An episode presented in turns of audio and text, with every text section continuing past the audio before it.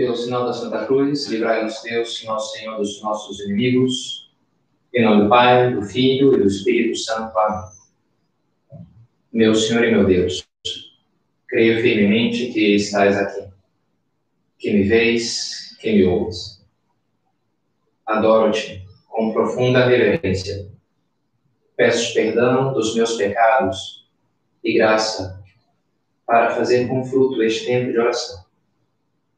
Minha Mãe Imaculada, São José, meu Pai e Senhor, meu anjo da guarda, intercedei por mim.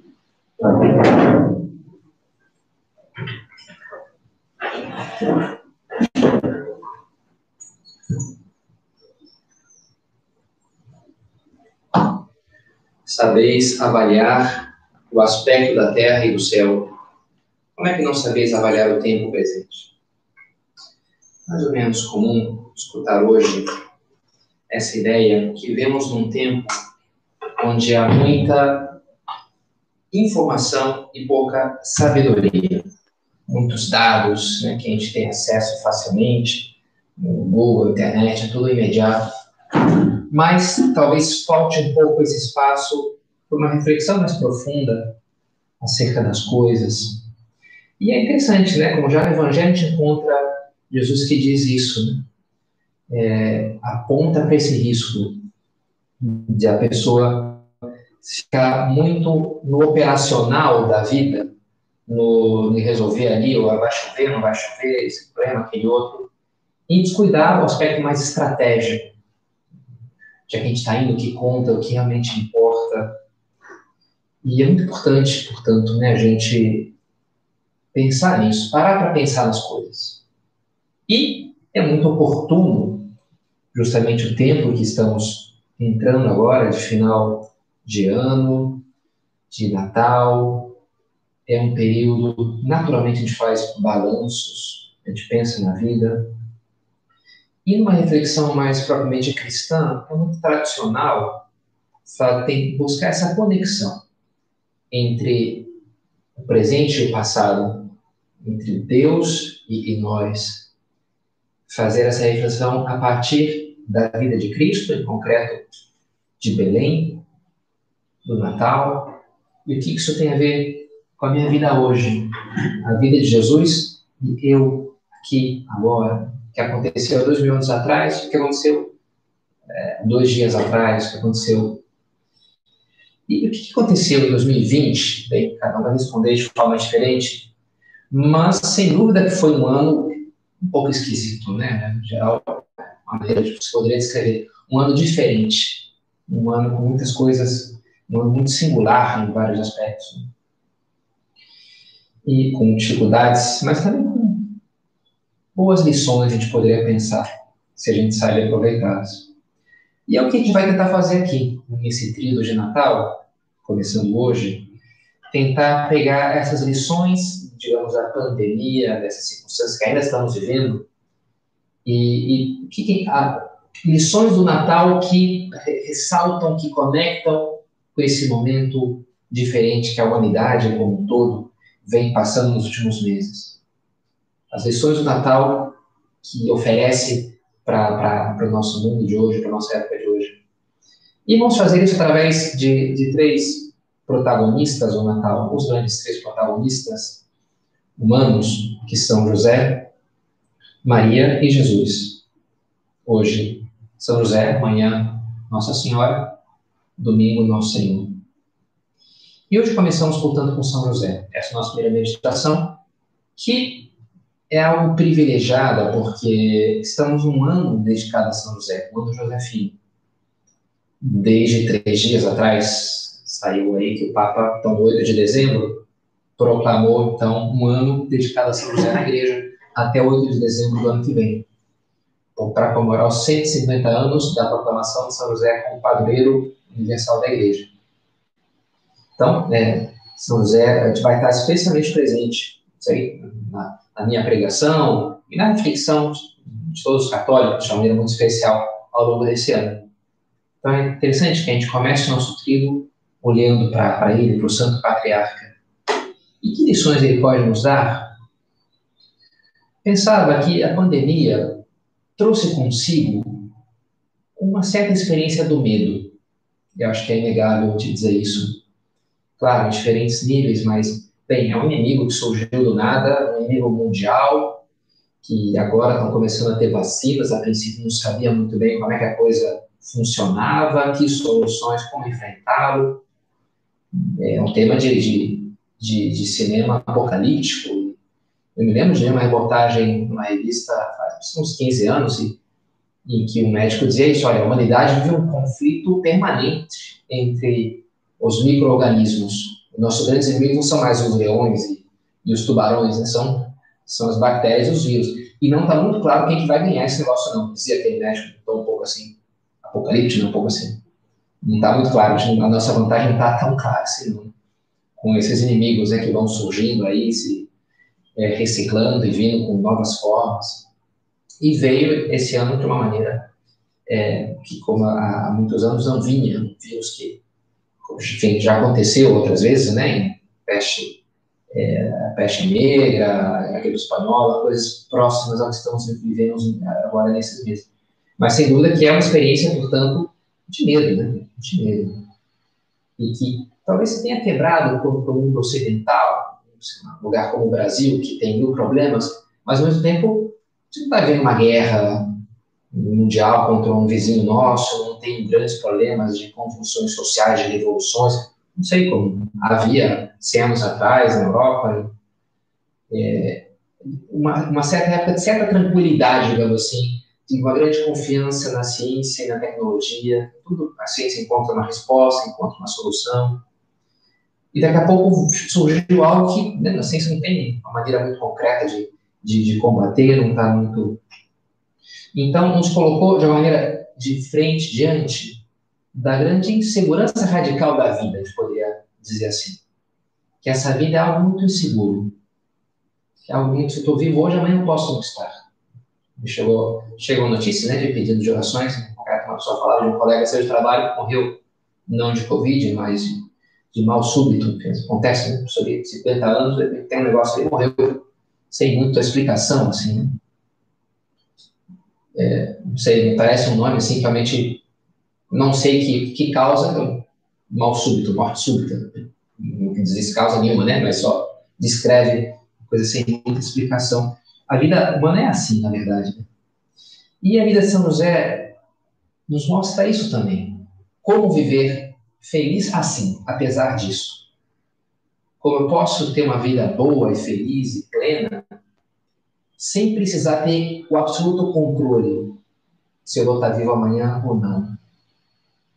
São José, nesse sentido, ele é a gente fala do santo patriarca, ele herda um pouco daqueles antigos patriarcas do Antigo Testamento, que tem um pouco essa coisa do nômade, de ir para lá, de ir para cá. Abraão, para começo de conversa, foi assim: sai da tua casa e vai para uma terra que eu vou te mostrar. A primeira coisa que Deus revelou na revelação judaico-cristã foi isso, esse comando para Abraão.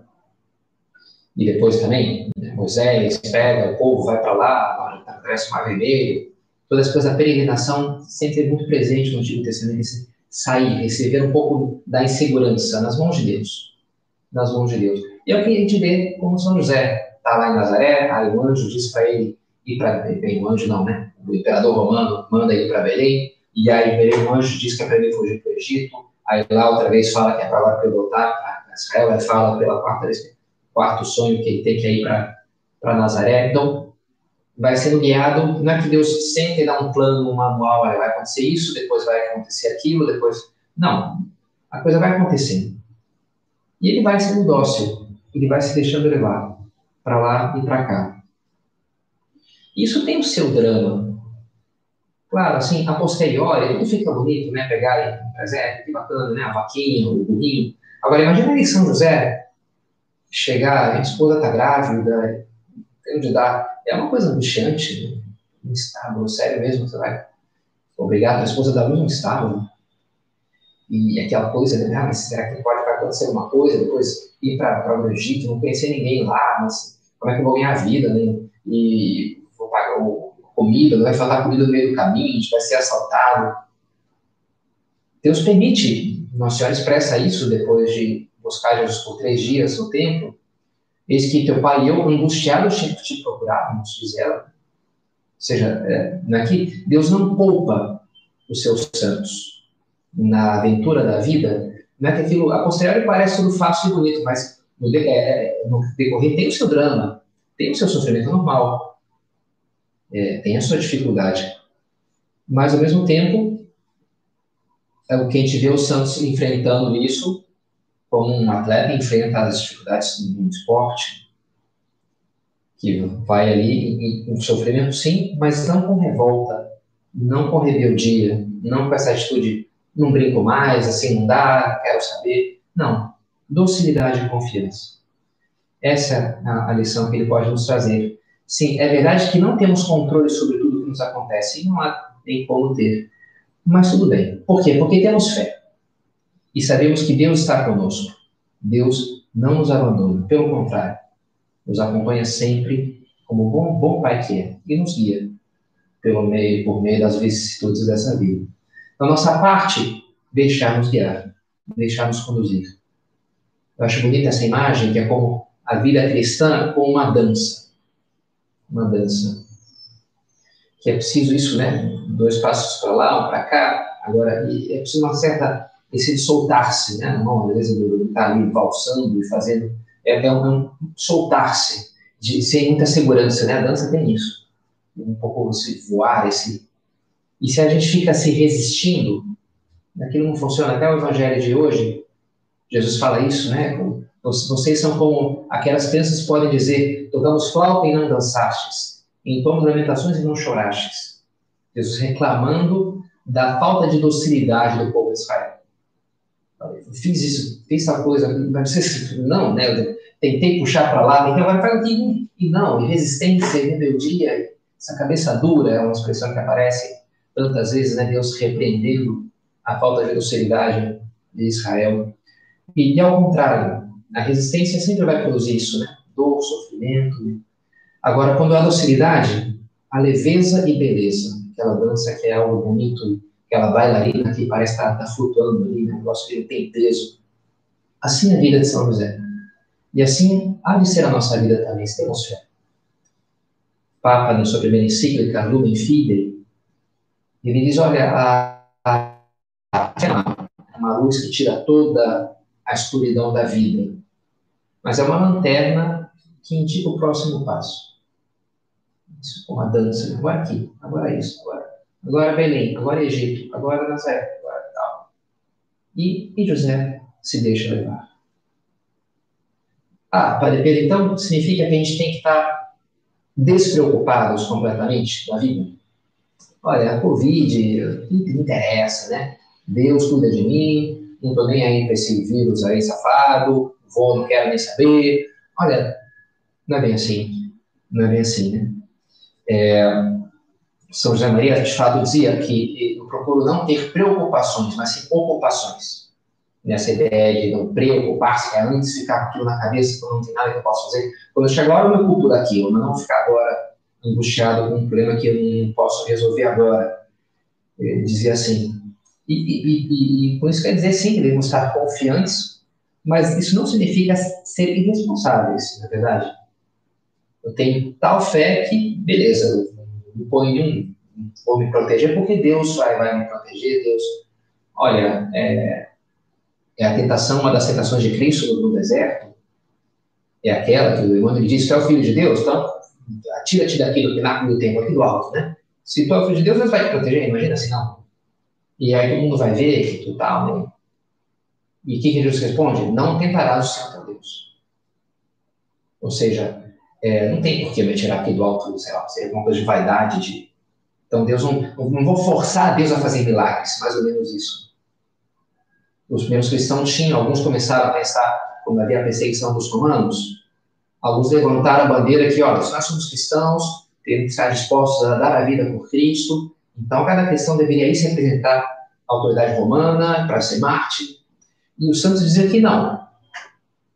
Disseram, a posição dos santos foi: olha, se te prendem, aí sim, aí tu confessa que não vai renegar Cristo. Mas voluntariamente entregar não precisa. E o curioso é que aqueles que fizeram, voluntariamente, assim, na hora eles renegaram. Não tiveram a força que os outros tiveram. Por quê? Porque estavam tentando a Deus, porque estavam seguindo por critérios humanos. Então, o critério santo é, não, vamos expor, vai saber se eu vou ser forte o suficiente na hora para confessar a Cristo. Se Deus me pedir isso, aí sim, eu sei que eu vou contar com a graça dele. Mas não vou ser eu a me expor dessa maneira. Não tentarás o Senhor teu Deus. Deus nos deu inteligência, ciência, meios humanos, para que a gente os ponha à disposição do cuidado da vida, do mundo, das pessoas. Não faria muito sentido, né, que Deus nos desse toda essa capacidade científica, e inventiva e criativa, para depois eu deixar jogar tudo isso fora e ele me dizer sempre, agora faz isso, agora faz aquilo, agora deve. Também não é assim, mas essa docilidade que a gente está de um robô, de uma pessoa sem cérebro, sem cabeça, né? Não é isso. Um computador não tem que dizer, agora faz isso, todos os comandos, porque ele por conta própria. Não, somos filhos, não somos escravos. E seria uma forma ruim de educar, é uma forma ruim de educar os filhos, dar a entender que as ações deles não têm uma consequência. Se eu faço isso, eu faço aquilo, não interessa. Se eu estudo ou não estudo, se eu vou ganhar o que eu quero mesmo, é uma péssima maneira de educar os filhos. Não interessa o que eu faço, eu sei que não vai ter nenhuma consequência na minha vida. Então, não tem que entender que tem consequências as minhas ações. E Deus é um bom pai. E não, por isso não facilita demais as coisas, tornando até a vida quase desinteressante, né? Poderia ser um resultado disso, né? Interessante, o Papa, ao proclamar o ano de São José, escreveu esse documento, uma carta apostólica chamada Patris Corde, com o coração de pai. Ele vai falando, né, como São José, que a paternidade de São José, o grande patriarca, né? E lá no meio ele diz, frequentemente, ao ler os evangelhos da infância, ou seja, o começo dos evangelhos de Mateus e São Lucas, parece nos perguntar por que motivo Deus não interveio de forma mais direta e clara. De fato, né, São José podia pensar, bem, se esse aqui é o Filho de Deus, por que ele está permitindo que venha Herodes e mate todo mundo? Por que tem um lugar aqui especial, um berço de ouro, que viessem os anjos com uns paninhos de seda chinesa? Por que toda essa pobreza? Por que todas essas dificuldades? Não, filho, peraí, onde está Deus? E é sempre o que vem aí, é o questionamento da fé, né? Então, será que ele não é? Será que eu me enganei? Será que foi uma ilusão? Se Deus não está de forma patente aqui se mostrando? Poderia vir essa pergunta, por que Deus não interveio de forma mais direta e clara? Pergunta o Papa. E ele responde. Porque Deus intervém por meio de acontecimentos e pessoas. José é o homem por meio de quem Deus cuida dos primórdios da história e da redenção. Ele é um instrumento. Ele é o verdadeiro milagre. A Bíblia podia fazer um milagre, pode, mas José é um milagre, pelo qual Deus salva o menino e sua mãe. O céu intervém, confiando na coragem ativa deste homem. Interessante isso daqui, né? O céu intervém confiando... Peraí, é a gente que tem que confiar em Deus, né? Deus, o céu confia na gente. Olha, não é assim. Deus confia, Deus respeita a nossa liberdade. Então, nos criou livres. E confia, né? E deixa nas nossas mãos. O céu intervém confiando na coragem criativa deste homem. Precisa ter coragem, corajoso, né? Precisa ter coragem para enfrentar lá. São José foi corajoso. Ao mesmo tempo, com essa criatividade, com a sua parcela, com a sua criatividade. E é interessante, né? A principal obra de Deus não é, sei lá, fazer estrelas e raios e o mar vermelho. Cada um de nós somos a principal obra de Deus. Mas é uma obra que vai se formando ao longo da nossa história, ao longo da nossa biografia. Vamos escrevendo, nós e Deus, essa história de amor. Essa dança, que precisa ter dois, né? Essa valsa, que ele e nós, né? Ele tocando a flauta e eu indo para lá, agora para cá. Daí que São José Maria ele fala, né? Por os meios humanos como se não houvessem os sobrenaturais, e por os meios sobrenaturais como se não houvessem os humanos. Há meios humanos que eu posso pôr? Então vou pôr, tem que pôr. Seria para me proteger do vírus, seja para, não sei, né, passar nesse concurso, seja para suprir a minha família de comida, seja o que for. Eu tenho que pôr os meios humanos. Deus não vai premiar a minha preguiça, porque eu tenho muita fé, eu não vou trabalhar e Deus vai dar um jeito, não. Não faz sentido, né? Pôr os meios humanos como se não houvesse os sobrenaturais, E depois pôs meios sobrenaturais como se não houvesse humano. Aí sim, confiar em Deus, saber que, ainda que eu ponha todos os meios humanos, a minha vida está nas mãos dele, eu não tenho controle, mil coisas podem acontecer, e por isso eu estou nas mãos dele, por isso eu não confio nele. Ou, como dizem os espanhóis, um refrão que parece algo divertido: a Deus rogando e com el maço dando. Rezando para Deus e depois com a massa, né, com o martelo, batendo ali na cabeça do inimigo, mais ou menos assim, né? Então rezo, mas depois eu não deixo de dar minhas marteladas ali. A Deus rogando e com el maço dando, né? Espírito espanhol de reconquista lá. E é isso. Barro e graça é uma outra expressão também, né? A nossa vida vai ser essa mistura de barro e graça. A nossa parte e a parte de Deus. Mas Deus conta com a nossa parte. Fruto da terra e do trabalho humano, diz um texto da missa. O trabalho humano e que Deus abençoa, e com a terra que ele nos deu e que ele vai transformar no pão da vida, graças à ação do Espírito Santo. Essa mistura, né? Deus e nós. A gente tem que pôr a nossa parte. Então, pôr os meios humanos. Mas também é verdade que, sozinhos, os meios humanos nunca seriam suficientes, realmente suficientes. A gente precisa de Deus. Um amigo meu falava de um dos seus filhos que tinham, não sei quantos anos teria, não sei se 10, 12, mas tinha uma certa angústia assim, diante da vida, da aflição, porque que já vai acabar, e ele ficava dentro que vai acabar, então sempre tinha que aproveitar ao máximo, porque já vai acabar, um pouco assim. E esse meu amigo não tem fé, né? Pelo menos não pratica uma religião, não reza. E ele disse: olha, não me parece tão absurdo, né, a atitude do teu filho. A gente não tem uma perspectiva sobrenatural das coisas.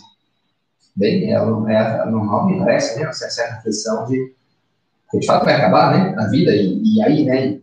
É lógico, né? Que a morte, saber que isso aqui termina, nos deixaria um pouco angustiado, não fosse pela fé, que precisa, a fé é necessária, né? Às vezes, diante da pandemia, se vê muito essa coisa do pensamento positivo, tudo vai dar certo, vamos lá. Bem, nada contra, né? Não é que seja ruim também, agora ficar dizendo que tudo vai dar errado, tudo vai morrer, acho que não ajuda pra nada, né? Não surge assim, na verdade. Mas, ao mesmo tempo, assim, só o pensamento positivo, porque me parece insuficiente, né? Tudo vai dar certo, bem? Quem disse, né? Como é que pode me assegurar isso? A verdade é que não pode assegurar. Se uma pessoa, vou pegar um avião e eu vou pegar um carro, mas pode ser que eu bata, olha... O que eu vou te dizer? Pode ser mesmo, né? Vou te dar a garantia de 100% que o avião não vai cair, que não vai ter nenhum problema. A gente não tem essa garantia, a verdade é essa. Mas a boa notícia é que a gente não precisa dessa garantia, porque a gente tem uma garantia maior. Porque pode ser que eu perca essa batalha aqui, mas a guerra está ganha. Não sei que eu vou, a guerra não depende de acontecer esse mal físico que eu morri. Eu sei que eu vou morrer uma hora, isso é certo, né? Mas eu sei que Cristo nos abriu a porta do paraíso, a porta da vida eterna. Essa é a verdadeira solidez da vida, a fé. É bonito a verdade hebraica, a palavra hebraica para verdade, que é emet, que significa isso, algo sólido. A imagem bíblica da verdade é a rocha. Dos gregos, a imagem é a luz. Abriu uma escuridão, entrou a luz naquele quarto e agora eu vejo, é a verdade. Mas na Bíblia é um pouco diferente. Dizer que algo é verdadeiro, dizer que algo é sólido. Daí, o Senhor é a minha rocha. Jesus fala também, né? Ele escuta as minhas palavras e põe em prática. O homem construiu a casa sobre a rocha. Isso aqui tem solidez. Eu posso me apoiar, eu posso construir em cima dessas verdades. Porque isso aqui não é uma chuva, nem um vento que vai abalar, não. É um negócio que isso aqui é sólido. Tem fundamento sólido. E assim é como a gente vai enfrentar a vida com leveza, com alegria, com segurança. O Santo Agostinho escreveu um dos livros mais famosos dele, muito importante, inclusive, na história, da reflexão histórica, inclusive, chama-se Cidade de Deus, a Cidade de Deus. É uma reflexão em função à raiz do saque de Roma, feito pelos visigodos no ano 410. E começou a ver, mas como é que Deus permitiu isso? Então, isso aconteceu porque os deuses romanos estão irados, porque... por causa dos cristãos, com toda uma questão assim, e que despertou essa reflexão, e que Santo Agostinho vai falando isso, né? Os caminhos de Deus e os caminhos do mundo, a cidade de Deus, Babilônia, Jerusalém e a cidade do mundo, Babilônia, e como é que as coisas vão nesse mundo meio misturadas, mas vão se encaminhando para destinos muito opostos, né?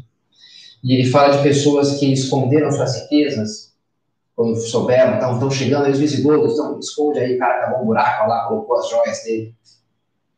E se muitos se alegraram, escreve assim, por terem colocado suas riquezas onde de fato o inimigo não chegou, com quanta maior certeza e segurança poderiam alegrar-se os que seguiram o aviso de Deus que as levaram para onde jamais o inimigo poderá ter acesso. Ele cita antes aquele conselho do Evangelho, entesourai para vós tesouros no céu, onde o ladrão não rouba e a traça não corrói. Não há algo que tu vai perder, que tu vai deixar aflição, que vai que... Não. Dá o exemplo de um bispo, o bispo de Nola, amigo seu, Paulino, que voluntariamente passou de muito rico para muito pobre, e eminentemente santo. Quando os bárbaros devastaram Nola e por eles foi aprisionado, rezava assim no seu coração, como posteriormente dele soubemos, Senhor, que eu não seja torturado na casa de ouro e de prata. Tu sabes bem onde estão todas as minhas coisas. Ele tinha de fato todas as suas coisas, onde lhe tinha indicado aquele que predissera que havia de vir ao mundo todos esses males. Jesus disse, não tereis aflições, mas não tenhas medo desse mundo. Então, sim, devemos ser inteligentes e prudentes para conduzir a nossa vida com segurança e tranquilidade, mas se toda a nossa segurança está posta nas coisas deste mundo, olha, não é um negócio, não é um negócio. Conheço pelo menos duas pessoas que tinham programado um pouco, né, sua vida, os sentimentos, a aposentadoria, apostando muito, comprando ações, em concreto, as ações do Eike Batista. E depois, né, aquilo já não vale mais nada, né, pulverizou, e a pessoa ficou sem nada, né. Eu lembro também na minha adolescência, tinha propaganda no jornal, que é essas musiquinhas de propaganda na televisão, né? O tempo passa, o tempo voa e a poupança da Bamerindus continua numa boa, né? Aquela coisa fica gravada, aquela musiquinha. E o fato é que o Bamerindus faliu já há muitos anos, né? Foi do paralelo a poupança da Bamerindus. Então, por mais que seja uma coisa que pareça sólida nessa vida, olha, é no céu, sabe? O ladrão não rouba, a praça não corrói, só num lugar, só um banco que realmente é seguro para colocar as nossas riquezas. Apoiados demais nessa vida é insegurança. Agora, apoiados em Deus, nessa rocha que é Cristo, em si, podemos enfrentar a vida com audácia, ver plenamente a aventura que estamos chamados a viver. O Papa ainda diz assim, né, que ele fala, enfim, não vou citar aqui porque já o tempo se acaba, por vezes queremos controlar tudo, mas olhar dele vê mais longe. E a gente vê isso na vida de São José. Ele uma vez comenta uma devoção que tem o Papa, é uma imagem de São José dormindo.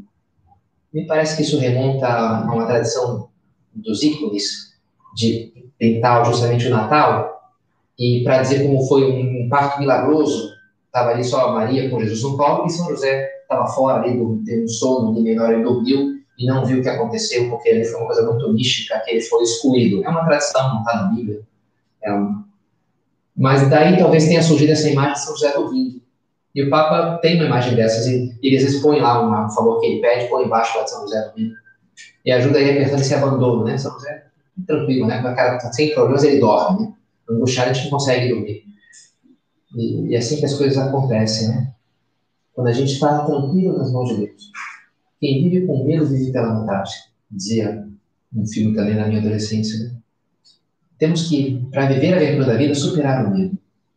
E é bonito ver, mesmo as origens da fé da igreja no Brasil, os missionários que vieram aqui, sem nada, não é verdade?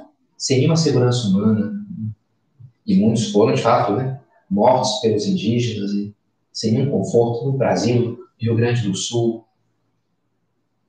Esses dias estive escutando mais uma biografia de São Damião de Veuster, ou São Damião de Molokai, um santo belga, um missionário no Havaí.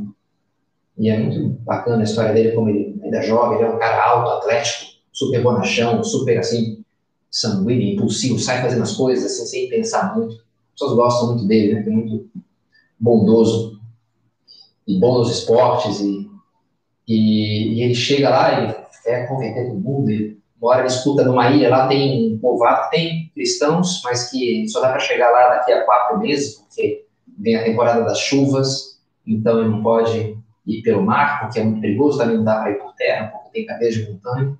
Falei, não, como assim? Vou deixar esses caras esperando lá 6 meses, a gente precisa confessar, batizar. Vamos lá, vamos dar um jeito. Ele pega ali 2 mais valentes da aldeia onde ele estava, pega ali uma canoa, e de fato, né, acontece o que tinha predito, de uma tempestade, vira a canoa e aparecem uns tubarões, aquela barbatana de desenho animado, né, que parece dando voltas ali, eles conseguem afugentar e bater, não tem uma técnica lá que eles usam para afugentar os tubarões, e nadam até a praia, se salvam.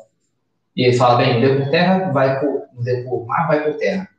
E aí os jogos vai por sozinho, porque para mim já deu de aventura.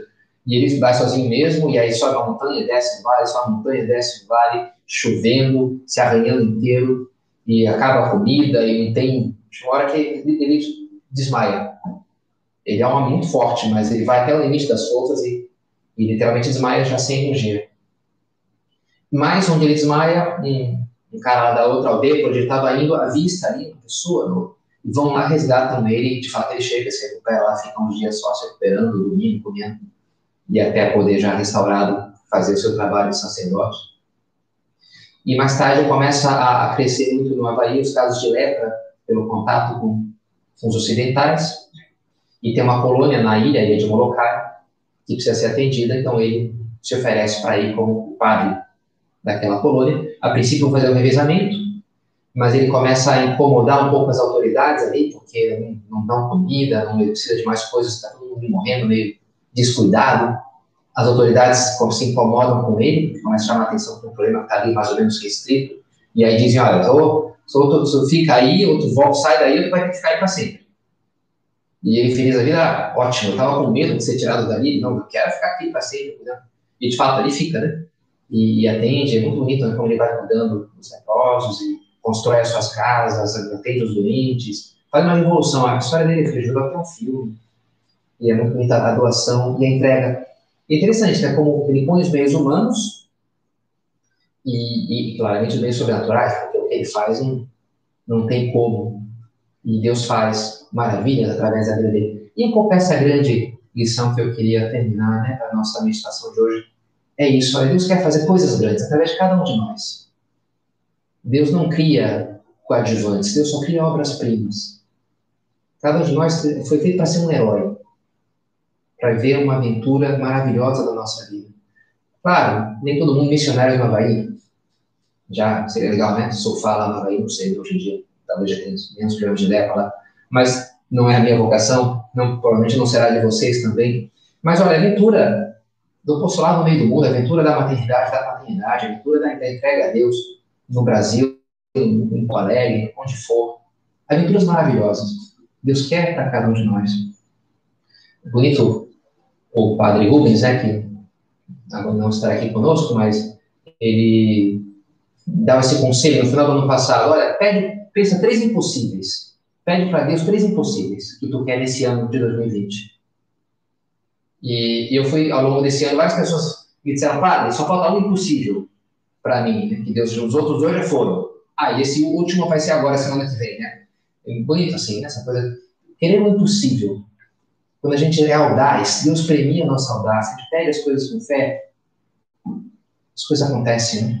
Porque Deus está ali, e aí ele premia a nossa fé. Olha, Pedro.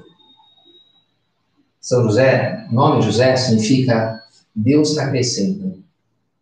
E é essa imagem que a gente poderia, para ela terminar, na nossa reflexão de hoje, dizer São José Maria, a vida de José, só Deus acrescentou Maria e Jesus. Deu ali essa esposa maravilhosa, Deus, o Filho de Deus, ser como um filho seu nessa terra.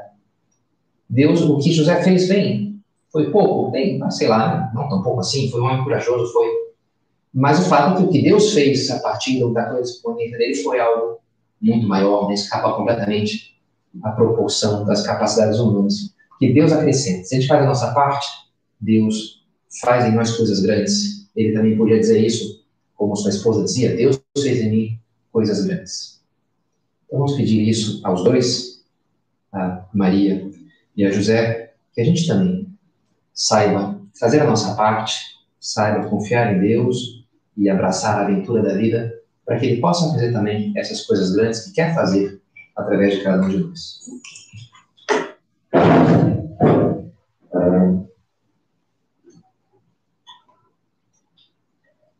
Dou-te graças, meu Deus, pelos bons propósitos, afetos e inspirações que me comunicaste nessa meditação. Peço-te ajuda para os pôr em prática. Minha Mãe Imaculada, São José, meu Pai e Senhor, meu anjo da guarda, intercedei por mim.